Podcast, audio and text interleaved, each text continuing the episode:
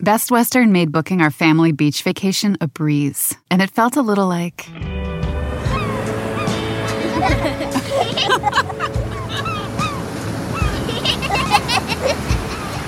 Time to go. Oh. Okay, kids, back in the room. You gotta come on, guys. This has to be like... Good night. Life's a trip. Make the most of it at Best Western.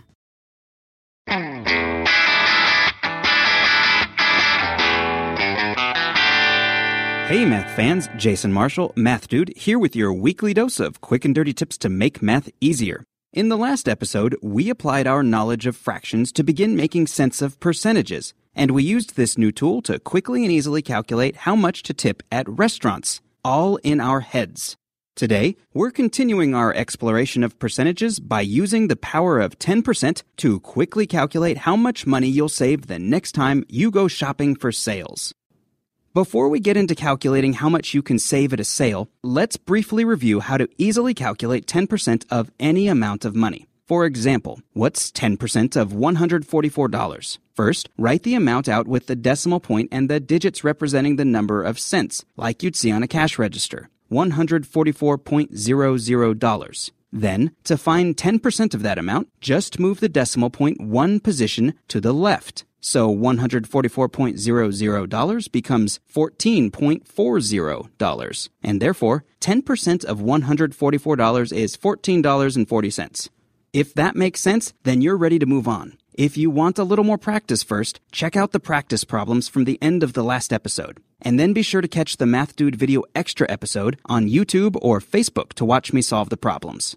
Once you can calculate ten percent, figuring out how much you'll save when things are on sale is easy. For example, say you're looking at a sweatshirt that has an original price of forty dollars but is advertised at thirty percent off. What's the new price? Well, just as with calculating tips in the last episode, start by finding ten percent of forty dollars. Moving the decimal point one place to the left in forty dollars, we find that ten percent of forty dollars is four dollars. So thirty percent of forty dollars must be three times as large, since thirty percent is three times ten percent. In other words, thirty percent of forty dollars is three times four dollars, which is twelve dollars. So what's the final price? What do we do with this twelve dollars?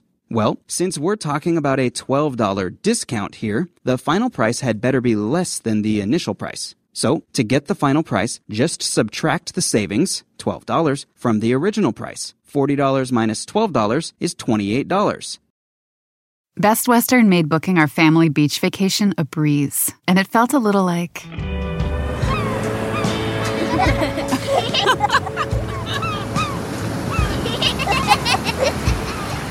Time to go. Oh. Okay, kids, back in the room. You gotta come on, guys. This has to be like... Good night. Life's a trip. Make the most of it at Best Western.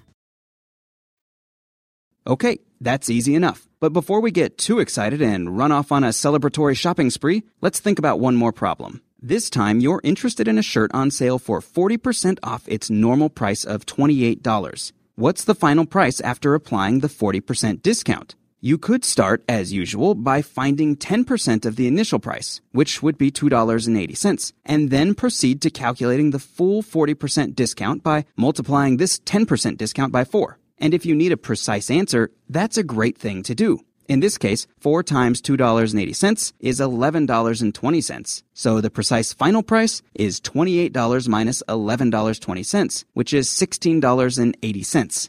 But to be honest, that's a bit more work than I prefer, since I'm usually perfectly content to know only approximately how much the shirt is going to cost me. So let's instead choose to work smarter and save ourselves some of the unnecessary effort. After all, unlike many areas of life, doing less work in math isn't a sign of laziness, but is instead a sign of clever thinking. So here's the quick and dirty tip. Let's pretend the shirt in question isn't really selling for twenty-eight dollars, but is instead selling for thirty dollars. In other words, let's round the price up to the nearest ten dollars. How does that help? Well, it helps because it's much faster to calculate forty percent of thirty dollars instead of forty percent of twenty-eight dollars in your head.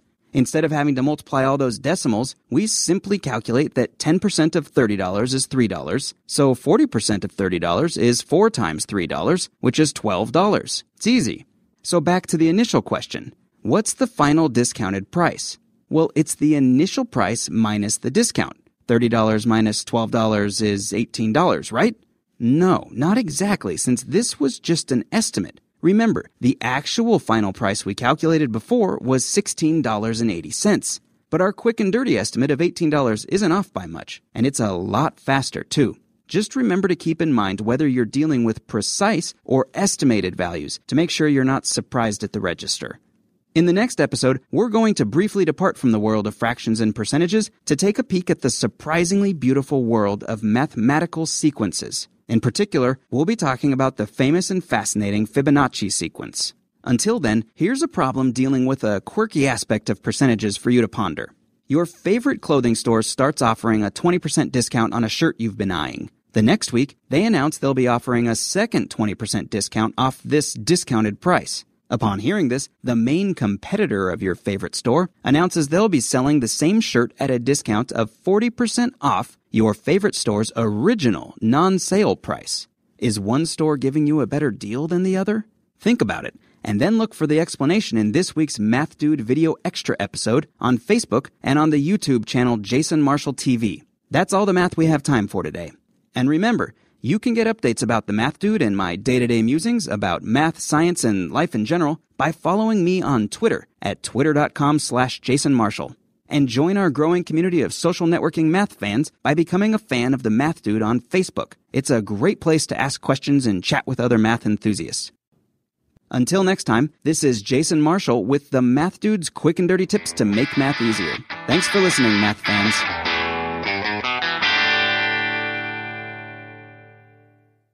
Best Western made booking our family beach vacation a breeze, and it felt a little like...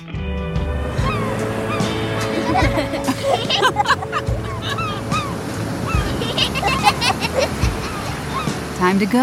Oh. Okay, kids, back in the room. You gotta come on, guys. This has to be like... Good night. Life's a trip. Make the most of it at Best Western.